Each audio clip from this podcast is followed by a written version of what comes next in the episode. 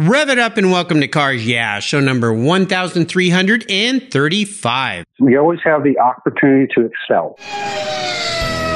This is Cars Yeah, where you'll enjoy interviews with inspiring automotive enthusiasts. Mark Green is here to provide you with a fuel injection of automotive inspiration. So get in, sit down, buckle up, and get ready for a wild ride here on Cars Yeah.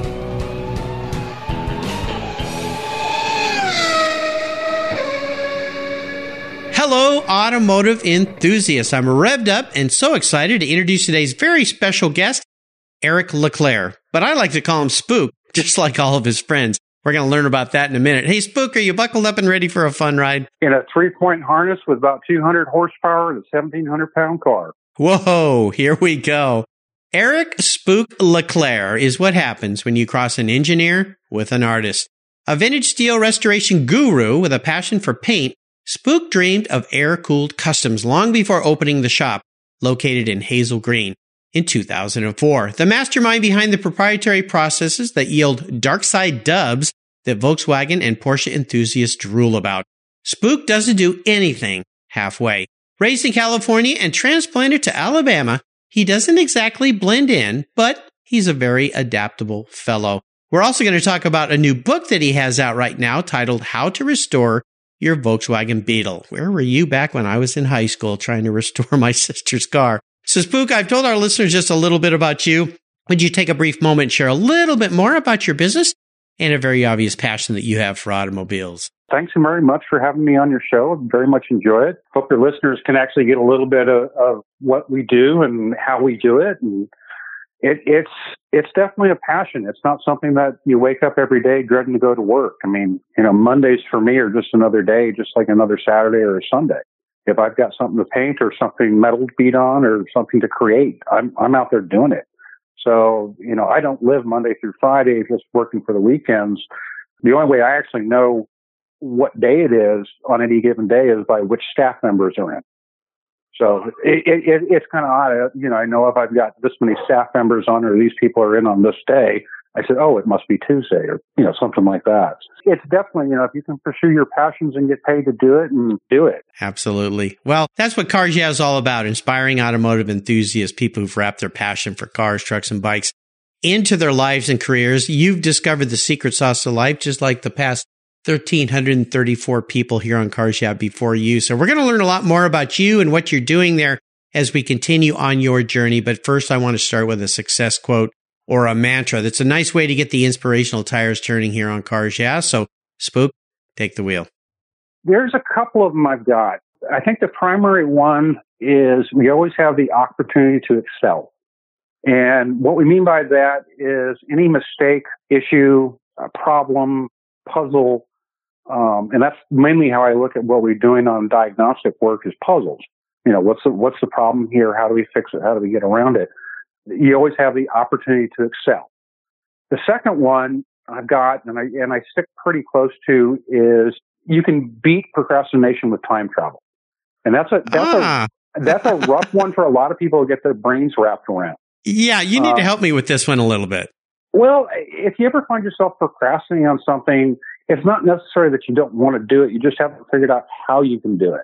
You haven't figured out the process. You haven't figured out, and you're, it makes you very uncomfortable. And if you're not going towards your uncomfortable zone, you're never going to grow. You're also going to spend all that time worrying about something you haven't done yet or how you're going to do it. So instead of worrying about it, dive right in, go do it, and you're going to end up losing track of time.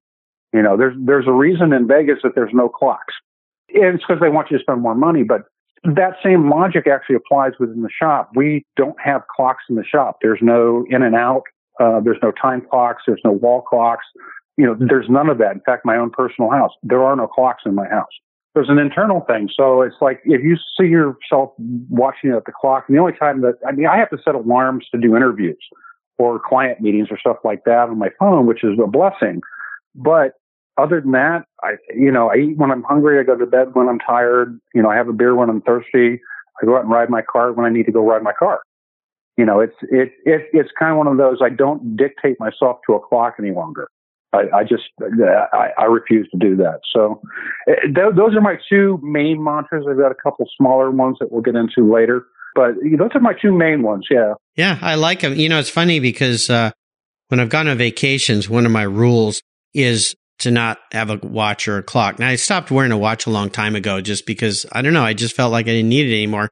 But I love the fact that when you're on vacation, you don't have to worry about time, but you figured out how to, in a way, be on vacation all day, every day, all week. Pretty long. much, yeah. I mean, I still got to do some stuff, and you know, there's some clients that I really don't like dealing with, or I, I have a hard time, and I kind of dread that. But you know, that gets back to that time travel and procrastination.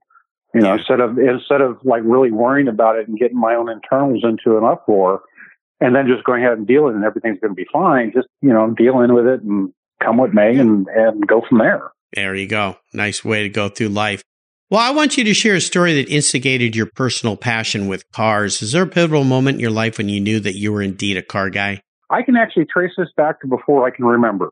So when I'm the eldest of six biological children, I'm sorry, five biological children, six total in our clan. And being the eldest, my sister was about 18 months behind me, um, which was the second child. But by that time, I was already playing with toys and stuff like that. My mom tells me, even to this day, back when I was a kid, I would want to go play with my Volkswagens, trucks, and cars in that order. Nice. And and my dad was actually in the amateur radio when I was growing up, so he would build radios and stuff like that. And to me, the process of taking a pile of parts and putting it together was just fascinating. You know, how do you make an inanimate object work like it's supposed to? So I think the first time I really got into a car, and my dad is not a car guy. You know, he appreciates them, but he's he's just not a car guy. He had this Chevy van that uh, that we had gotten before we had gotten our first Volkswagen. I was probably about five, so I was insisting going out and wash it. And I wanted that thing so clean to the point where I was actually washing the inside of the muffler. And my dad was, you know, kind of yeah, a little bit mad at me. And the next time I actually took apart part of the dash on a VW van that we had bought in the next year just to see how something worked. And, you know, I got something fixed and I was probably about six and I had fixed an ignition switch and I didn't even know it. It's kind of one of those things that are like it, it's been in, you know, it's been part of my hobby, part of my, my being for so long that I can't remember not being a car guy. You know, I built my first Volkswagen by the time I was 13 years old and sold it. So, and I was building suspensions for these cars before I even turned 16. It's like, you know, I did the normal job thing, you know, and kept and maintained as a hobby. But for the most part, you know, when I get off work, is that's where I went. I went into the garage. You know, Yeah, both yeah. both my sons growing up spent a lot of time in the garage with me. Well, there's where we all started. Well, I would like to talk about a big challenge or even a failure you faced. More importantly, after you tell me about that situation, what did you learn from it? So kind of walk us through that situation and tell us how that experience helped you gain even more momentum as you move forward in your career and your business and your life. Well, um, I've been actually struggling with that one since you asked the original question in the in the interview sheet. And being that I'm fairly happy-go-lucky guy, I really haven't had any big challenges in my life other than good friends, you know, going to heaven.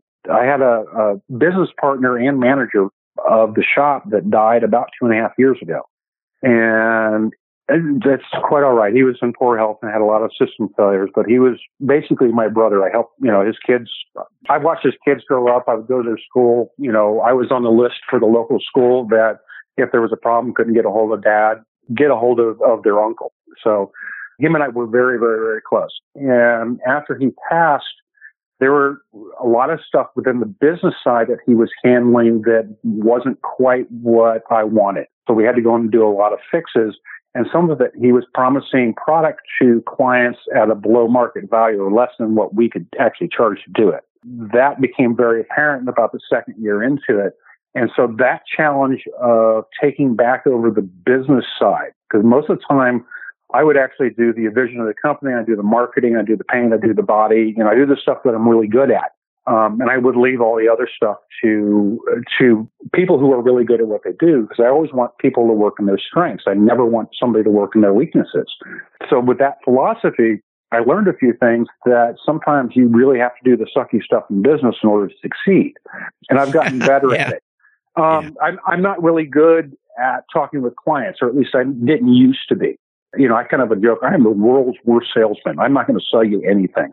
I, I'm here to provide a need. You know, if we can help you out, I'm more than happy to to build a car for you. If you and I get along, if you and I don't get along, I will not be working for you. See, it's that simple. But with him passing and me having to take over the sucky side, that really has helped me excel within this last couple of years, just in the growth of the company and, and my own personal growth. Because all, all, of a sudden, I had I had to be the salesman, I had to be the face of the company, I had to be, you know, I couldn't be the obnoxious, you know, six foot three white guy in the middle of Alabama that's named Spook. You know, there's no filter, there's no harm, is is, is what my company, my staff tells me.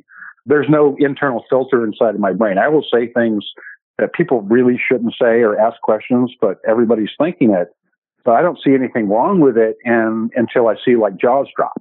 So you, you know, oh there's gosh, never, yeah, yeah, there's never any malice behind anything I say ever. Yeah, just it, direct, it, blunt. It, yeah, it's part of the way I'm wired. But in losing such a valuable team member, it got me to the grasp of doing the sucky stuff and Yeah. getting pre- pretty decent at it. It's like, you know, I'm not great at it, but I can do it. So that was a pretty big challenge. And then right after that, I went through a, a low level depression and in, like it just, and was it because it- of that loss of your friend? I was part of that, but uh, you know, part of it was is like I just wasn't sure if I wanted to continue doing this. You know, because I had I'd been doing this professionally for almost 14 years, 13 years at that point.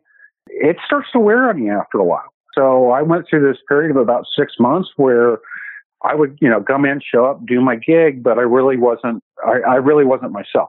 I was very, very thankful to have the staff that I've got that helped me through this. And I've always been really upfront and honest with these people. I mean, most of them are my friends. So it's like uh, we kind of say we have staff members, we don't have employees. Um, we don't have um, customers, we've got clients. There's a difference, there's a relationship there.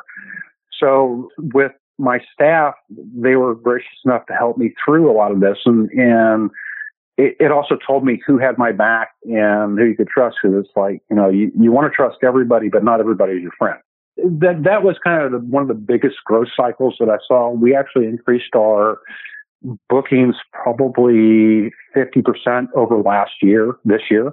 You know, we're approaching a million dollar cap for the company at this point. Nice. Well, No, it, and not bad Yeah. for a restoration company. No, not bad at all. Well, I appreciate you taking us there through a really challenging time. Uh, le- certainly, you learned an awful lot of things, and there's some things and lessons there we can share with others listening out there about businesses. If you've got a business partner, you know, find out exactly what they're up to, what they're doing. And I always say, and I ran a, a large company with 100 people in it, and I used to have a saying, what if you got hit by a bus? What will we do tomorrow? Meaning, if you put too much reliance on one individual within a company and you lost that person the next day, how, what effect would that have? Do you have anything in place to protect yourself from that in some capacity? And I know it's impossible to do all the time, especially with the uh, uh, small company, but it's important at least to know what they're doing and where things are and where you can Well, find them. So, uh, And then, but then also part of that takeaway is everybody has to be replaceable, even though you never want to replace anybody, including the company founder and the CEO. And it's like, I've already come to the realization I'm replaceable. You know, the company will change at some point. You know, I'm not going to live forever, but, you know, people need to remember that even following their passion and stuff, at some point you're going to die. You better have an exit strategy. Otherwise, you know, you got other stuff that you need to deal with. that, Yeah. uh, Yeah.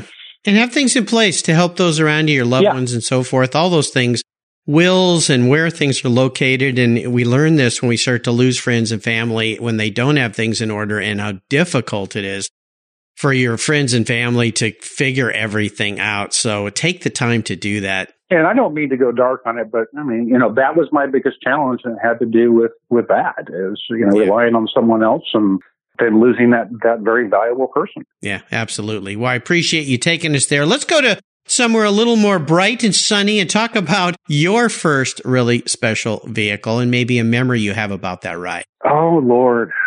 It would probably be the first vehicle I ever owned, which was a 1971 Yamaha Enduro. Oh, and, cool. And and it was you know air cooled two stroke. And Yeah. I lived out I lived out in the country uh, and went to school in town. And so about two miles in, bought it with paper route money. Not that anybody does a paper route anymore. yeah, I had one of and- those.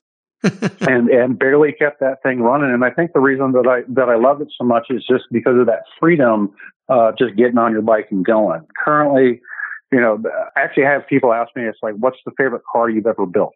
That's actually one that really I get asked a lot, and my answer is always the same: the next one that I'm building. So yeah, I'm one of these people that I'll build it in my head before anything happens. So it's in my head, it's done. Then I just got to put it in 3D. Yeah. Um, so that was like a one. Was that a 175? Yeah, a little 175. Yeah, yeah. I, I remember those bikes. I rode one of those bikes. They're cool. I enjoyed it. You know, it's street legal. We could run from the cops, and you know, being well, my dad, my dad was a cop, so I couldn't run really too far because they no, I couldn't was. run too far. there was always a cop at home. So, you know, that was probably my favorite. My second probably favorite car, and this is my adult favorite car, was probably a, uh, a 1977 Jeep Cherokee three door. Oh. So three door. Yeah. So it had the two front doors and then it had the rear door. And that was it. It had that the sliding black glass and, and yeah, it yeah. was it wasn't a Wagoneer, it was a Cherokee. So full time four wheel drive. That thing would move a house, climb a tree at 80 miles an hour rusted piece of stuff. I couldn't get gas in it for to save me because the vent tube had gone bad. Occasionally, one of the power steering lines would crystallize, so I only have power steering on one side. But as far as a beater truck, that's one I really would I wish I would have kept. I mean, you know, you could see it was a Fred Flintstone mobile too, but it had some holes in the floor. Oh yeah, it's like, but I, I could do anything with that car, and I didn't have to worry about the you know scratching it or anything. It's just, yeah, and it went forever. So those Yeah. have got to be my two favorite cars um, from my youth. Yeah, I love it. Yeah, the that Jeep Cherokee three door, uh, kind of you know old SUV basically, but the fact that it just had two doors, it was kind of a coupe, but it was still a wagon style. Uh, Yeah. made it very very cool. How about seller's remorse? Is there a vehicle you've let go in your life that you really wish you'd kept? Um, the first VW van that was ever given to me was actually given to me by my uncle and aunt, and we had grown up with that van. It was a 1972 tin top, and it had a 2275 engine. And if you don't know anything about VWs, that's in CCs. Originally, that bus came with a 1500 or 1600 cc motor. So we about doubled the horsepower on that motor. And I had gotten to a point in my life where I was just kind of getting getting kind of tired of building cars and maintaining old ones. And it's like I ended up buying a, a, a newer vehicle off a lot. Worst thing I ever did. And oh god, never buy a new vehicle ever, ever, ever, ever, ever. But I ended up selling it on a website that's actually still around now, thesamba.com. It's a little bit of a plug Oh, yeah. for, you, for you VW guys. yeah, I Um, love the Samba. It's cool. yeah, if you see a guy named Elder Spook on the on the boards, that's me. That's So you. uh, that's me. I ended up putting it up on the Samba, and I sold it for know, four or five grand, which is probably the, the cost of the engine at this point. And it went up to Alaska. I have never been able to find that car since. I've actually put out, you know, I have friends in Alaska. It's like there's VW spotting sites now, but I have yet. If I could find that 72 again, I would buy it back, drive, go up there, and then you know haul it back here. That's one I really wish I would have kept. Probably the other one I really wish I kept was a 1964 Newport four door post hardtop. So uh, it's like I'm a that type of car guy. It's like you know. Uh, I also I've had a belt, I had a '67 Belvedere too. Was a land yacht, but I loved it. And then the mid '80s, I had a mid '80s Buick Riviera, small engine, but had like bluer interior, and I just loved it. So you know, there's there's a couple cars that that, that I've I've had over the years that I really wish I kept, but those have got to be my top three. Yeah, they sound like cool ones. Well, I want to talk a little bit about what has you excited and fired up right now with your business, Air Cooled Customs, but also uh, touch real quickly on this new book that you've done. You've sent me a copy, which is really cool. I'm going to do a book giveaway from one of my subscription uh, followers here. So if you haven't subscribed to me on carsyeah.com, go there, click on the free book button. I'll send you my free filler up book. The book is titled How to Restore Your Volkswagen Beetle. So what prompted you to write a book? Well, we were actually approached by the publisher, which is CarTech. Um, they're Yep, our friends at CarTech, great Yep. people. Good people. And one of their editors contacted us with the opportunity to go ahead and, and write the book. And my chief content officer is actually a writer by trade. So she works for me part time or works for the company part time, but she also maintains, you know, her own writing career. And she's quite successful. And she kind of looked at it and she goes, Do you have a whole bunch of pictures? And I said, You know, I've got a whole bunch of pictures. She goes, Well, I've got some words. You don't mind being grilled? And I says, I don't mind being grilled. After we wrote the book, we had submitted everything. And those of you who have done books know if you're working with an editor, you've got timelines, you've got word counts, you've got page counts, you've got photographic counts, you've got, I mean, there's a whole set of parameters that you've got to do in a block of time. So I think ours was split up into quarters and we went ahead and did did all that in quarters. So we got down to the last one. They were sending us checks. We were doing just fine. Uh, you know, a few changes here and there from the editor. So we thought we were good and golden. Got down to the last submission, and I guess then the editor actually read the rest of the book. Needless to say, we actually had to rewrite the book again. Oh no! Oh no! yes. Ouch! So we actually wrote this book twice. So um, wow. What? Well, that what means I, it's really good. it is really good. In fact, the, Yeah. the copy you're going to be giving away from one of your subscribers is actually an autographed copy, and it's Yep. a first. It's a first edition. There you so go. It's been autographed Very by myself and Miss Anderson, Yep. uh, who are the two primary authors on it. And somebody asked me, "It's like, would you write another book?" I kind of thought about it, and then about a week later, Cartech again offers us another book. And Nice. I says, "Well, what's the subject?" And he says, "Well, we want to do one on buses." And I'm sorry, we don't have any buses in schedule. It takes us about a year to do a, a vehicle, and since we're photographing as we go, Yeah. Uh, I've got to work off of that stuff. So we'll let you know when the when the when a bus comes in. And I said, okay, no problem. Two, two weeks go by. I don't think too much of it. The editors contact us again. Do you want to do another book? And I said, well, we don't have a bus yet. He said, no, we want to do one on a customization of a VW because there's Uh-huh. nothing like that on the market. And I went, okay, that can be kind of cool. Oh yeah. So, so we're we're about a quarter of the way through that book, and that should actually be released next year. And then the bus book should be the year after that. Nice, very nice. Well, I had Wes Eisenschenk, who was at uh, Cartech Books. He was the acquisitions editor back in uh, 2017. That's our editor. Yeah. Okay. There you go. He's been a guest Wes on my show. there, there you go. So yeah, you can go back and watch or listen to, I should, should say his show. I was starting to think about my TV show here. You can't watch podcasts. You can watch Cars Yeah TV. Uh, he was guest number 773. But again, I'm going to remind you listeners that one lucky subscriber to the Cars Yeah website is going to win a copy of this autographed copy of this book. So I'll send it out to you. So uh, just go to carsyeah.com, click on the free book button and it will be there for you. Very exciting. Very cool stuff. Well, Spook, up next is the last lap before we put the pedal to the metal. Let's say thank you to today's Cars Yeah sponsors. Hey, Cars Yeah, I'm a huge fan of Covercraft. I've protected my vehicles with their products for decades. Want to keep your vehicle's interior looking new? It's easy with Covercraft seat covers. They'll protect your seats from the daily abuse of pets, children, weekend adventures, and even those everyday spills. It's a fast, easy, and inexpensive way to keep your vehicle looking new. All Covercraft seat covers are easy on, easy off design that are machine washable. You can choose from many fabric options, colors, and accessories, all designed and carefully sewn for your special vehicles. Their seat gloves are semi-custom fit for cars and trucks, and their seat savers, a favorite of mine, are custom tailored to fit your seats like a glove. Work truck seat covers are tough, durable denim weight fabric. It's like putting a pair of rugged jeans on your truck's seats. Want to stay warm? Covercraft also offers seat heaters. Covercraft is the right choice. Learn more today at covercraft.com and tell them Mark at Cars Yeah sent you. That's covercraft.com. Are you looking for a way to get your products or services into the ears of thousands of automotive enthusiasts around the globe? I can help. This is Mark Green here at Cars Yeah, and I'd be honored to be an influencer and ambassador for your brand in a unique and personal way. Five days a week, thousands of subscribers and listeners enjoy the Cars Yeah podcast and website. Contact me today and I'll show you how at mark at carsyeah.com or connect with me through the Cars Yeah website at carsyeah.com. Hey, Mark Green here from Cars Yeah. Did you know you can now see me on the Cars Yeah TV show? It's a weekly visit to some of my past Cars Yeah podcast guests, and I take you along for the ride. You go behind the garage door and into their lives, their businesses, and you get to see what makes them successful. With tens of millions of viewers, Cars Yeah TV is making its mark. Cars Yeah TV is available on MAV TV and Lucas Oil Racing TV. You'll find MAV TV on Direct TV, Fubo TV, Fios by Verizon, or you can stream it through Lucas Oil Racing Television online, and they said I only had a face for podcasting.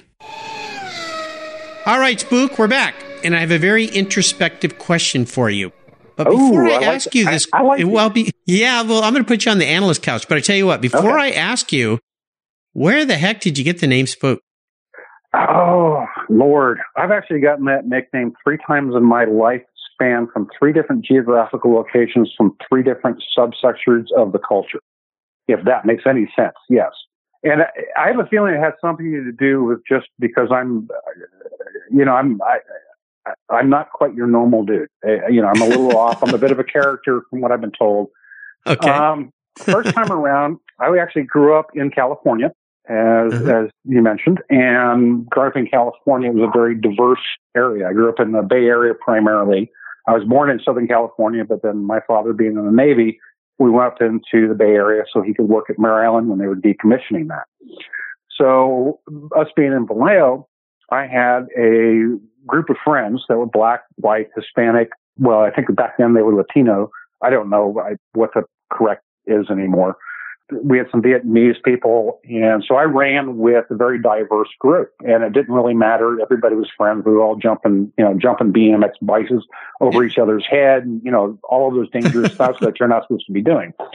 So we had a, a new group of kids that came in on the next next year. A group of, of uh, African American kids had come in and you know just trying to bolster their own little thing up. And it was known that my father was a, a police officer, so they thought that they could kind of bully me a little bit. And so they said, "Hey, we'll call the white kid spook." They thought it was absolutely hilarious. You know, go ahead and flip flip around derogatory comment that some they had been called when I guess they came from Philadelphia. They were called spooks or something, and I went home and, and I was really broken up about it. And my dad actually pulled me aside and says, you know, it's, that's more on them, but if you own it, they can't damage you with it. And it's like, that, that stuck with me for a long time. So it's just like, I own that. So no longer could that be used against me, you know, or to hurt me. And then the sec the second time in my life, um, I was up in the Dakotas and I was uh, a lead framer and carpentry guy for a fairly large construction firm, and we had a bunch of Lakotan workers out there. And I I have this unique visual perception that I can see stuff in 3D before it's there. And so I'd get a set of blueprints out and I said, okay, boom, boom, boom, boom. And I don't know if you know anything about construction or anything like that, or if your listeners do or even care, but I'm one of these guys that you give me a set of measurements between the top of the roof and where the wall sits, and then tell me, you know, and then I'll figure out pitch the roof. I'll do the cuts on the ground. You just kick them up. And the guys are kind of looking at me like there's no calculator involved. There's no tape measure involved. I'm literally doing calculations in my head. Being a dyslexic, it's kind of interesting. I'll, you know, I'll screw up once in a while, but for the most part, I'll get it right. You know, and, and so I was looking down a wall one time on, a, on an apartment complex we were doing, and I says, "Okay, go down 15 feet, go to the second stud. You're out of 16th there. Make a mark." And I did this, you know, just doing the line visual. And this old guy, he must have been in his 70s, kind of looked at me, and all of the guys after that ended up calling me spook. And then the third time is when I actually retired to come do this, to come do the shop. I can see things that aren't there yet, if that makes any sense, or if something's missing or something's not quite right. And so one of my first employees who didn't know me as Spook just started calling me Spook. Um, he says, because what you do is just really, really spooky. You know, I figured after three times in my life, we might as well make a go of it. And now I, would actually bet most of the people who know me within the VW community and within the car community don't know me as Eric. They know me as Spook. It, it's just one of those things that it's a great marketing nomenclature because are you going to remember a Volkswagen restorer in the middle of Alabama named Eric? Or gotcha. are you going to remember a guy named Spook in the middle of Alabama that, does VWs and Porsches? Of so, course. We'll always It- remember Spook. I love it. I love it. Very cool. Well, let's get back to my original question. That is a very introspective one. If you were a vehicle, if you woke up tomorrow as a vehicle, what would Spook be and why? Oh my word. Probably. Oh, that's that's a tough one. If I were to be a vehicle, probably a heavy hauler on airbags. And A heavy why crawler on airbags. heavy hauler? oh, hauler. Like a- oh, okay. Yeah, yeah, like a like a, a rollback. Okay. Um, it, with a 1950 49 through 55 Chevy GMC cab, you know, big Cummins turbo diesel in it, and it lays frame. You know, rusty and crusty on the outside. Most of the internals are working good, and it looks cool as hell. You know, whether it's flying down the road or sitting on a car show. Very nice, nice answer. I knew I get something creative from you on that one. Very cool. All right, Spook, we are entering the last lap. I'm going to fire off a series of questions and ask you to give our listeners some very quick blips of that heavy holler throttle. So here we go. What's the best automotive advice you've ever received? Uh, finesse, not force. I like that. Will you share one of your personal habits you believe has contributed to your many successes? Consistency. Tenacity, consistency, persistence, all keys all I've heard over thing. and over here. It's all yeah, the same all thing. the same thing when it comes to entrepreneurship. I love it. Now, how about a resource? There are some great resources these days. Would you recommend one to me? Um, well, besides your podcast and television show. Well, which, thank uh, you. Obviously, you got to do that one. Well, thanks. Probably, you know, within the VW community, I'm actually going to suggest the Samba. The owner over there at Everett, it's an old BBS board that's like not flashy and kind of old and out of dated, but it's got, you know, it's got some of the best resources that I've ever seen for a VW community and Porsche community. Yeah, it's a uh, great that- one.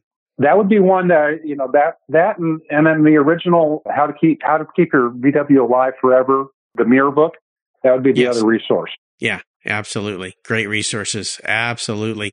Now, if I could arrange for you to sit down and have a drink with anyone in the automotive industry, living or deceased, who would that be? Oh, Henry Ford. You know, that's the most common answer to that question. I know why, because I mean, you just think about what that guy pulled off back in the day. I mean, he didn't even have electricity. Had to go build his own power plant to, Yeah. to run his facility. and- Pretty and then- incredible. Yeah, well, he also was the ultimate recycler. He took the boxes, of the crates of the parts that were coming from the Dodge brothers, and then built them into the car. And then any of scrap went into charcoal production, which is where now you have charcoal. So it's just like that entrepreneurship. Um, either that or Tesla, but I don't think he was a car guy. And now, how about a book? Obviously, your new book, How to Restore Your Volkswagen Beetle, which is an awesome new book uh, by CarTech. Is there another book you'd like to recommend? Um, yes and no. There, it's it's more philosophy than, and, and it's not even philosophy. It's a story. Um, Ayn Rand. Um, you Oh. know, I know that. Yeah, Yeah, because yeah. every, every time I read that book, and she's got many books, but we both know which one we're talking about. Um, her most popular one that did a movie not too long ago. For the life of me, forgetting what the, the title is, it, but uh, oh, Atlas Shrugged. And the, then the reason is is because every time I read it, I pick up something different in it. It's like a different book every couple of years, and it touches on different things depending on the philosophy of your own brain and your own learning, and how much you're willing to accept and or learn. So it changes as as you go. And then and then the second one, Hitchhiker's Guide to the Galaxy. The, Yeah, enti- the entire series. Answer of 42, is, that's a way deeper number than a lot of people even understand. And I'm not a numerology guy. I just, you know, it, Yeah. it, it, it, it's one of my favorite for a relaxing book. Did you uh, read Ayn Rand's The Fountainhead Yep. and Atlas Shrugged? Yeah. Yep. Yeah. Read yeah. both. Great books. Yeah. Absolutely fantastic. All right. We are up to the checkered flag here, and this last question can be a bit of a doozy. Today, I'm going to buy you any cool collector car on the planet. Doesn't matter where it is or who it belongs to. I'm going to park it in your garage, but there are some rules to this game that make it a little bit of a challenge. Still probably expensive for me, but still a little bit of a challenge for you. You can't sell it to buy a bunch of other toys with. You have to drive it. No garage queens allowed here at Cars Yeah, but it's the only collector car you can own. So choose wisely, my friend. 356A. Oh, you figured it out already. So we're talking about a Porsche, obviously. Early, early, early Porsche. Yeah. Do you want, is it first- going first- back to like a bent window? Yeah, well, yeah, it's actually uh, the, the pre-A's are the ones I really love. They they came out with Okay. 40 horsepower engines, and Yeah. this is this is before they really got into high horsepower. But this was like that's the ultimate collector car for me. I think. Yeah, they're beautiful. Absolutely beautiful. Wow. Well, yeah, that is going to cost me a pretty penny because those things have really gone up, gone up in value. Find one. yeah, exactly. I actually know a few people that have some of those cars. So I think there's a couple of places you can go to find one. You know, I had the Ingrams Cam and his father Robert on this show, and they've got one of those. They've got a beautiful collection of Porsches, so I could find one there. Uh, and there's a couple other folks out there that can get their hands on some. Uh, now you want it, do you want it all stock or do you want to do like a Rod Emery or a John Willhoit, uh, customization? Um, I I would love to do an outlaw Emery style. Um, Yeah. he he is one of the most awesome designers that I've ever met in my life, and and I and I have met him. He is so brilliant at what he does, and he's got this vision, and nothing ever stops him. At least Yeah. you know from what I've in talking with him and, and watching his media and seeing his builds, and it's like the last one he put out. Um, I saw it SEMA two years ago, and it's just like it blew me away. So Yeah, that car that was- he are you talking about the 356 RSR that he took Mhm. to Luft Cult? Yeah. Yep. Yeah, well I'll tell you a little secret here. Give you a little uh, scoop. Uh, season 2 Cars Yeah TV, we just agreed to do season 2 for Cars Yeah TV and one of my guests is going to be Rod Emery. Oh, and uh, I've been to I went to his shop. We shot this the episode already. I got to drive an Outlaw 356.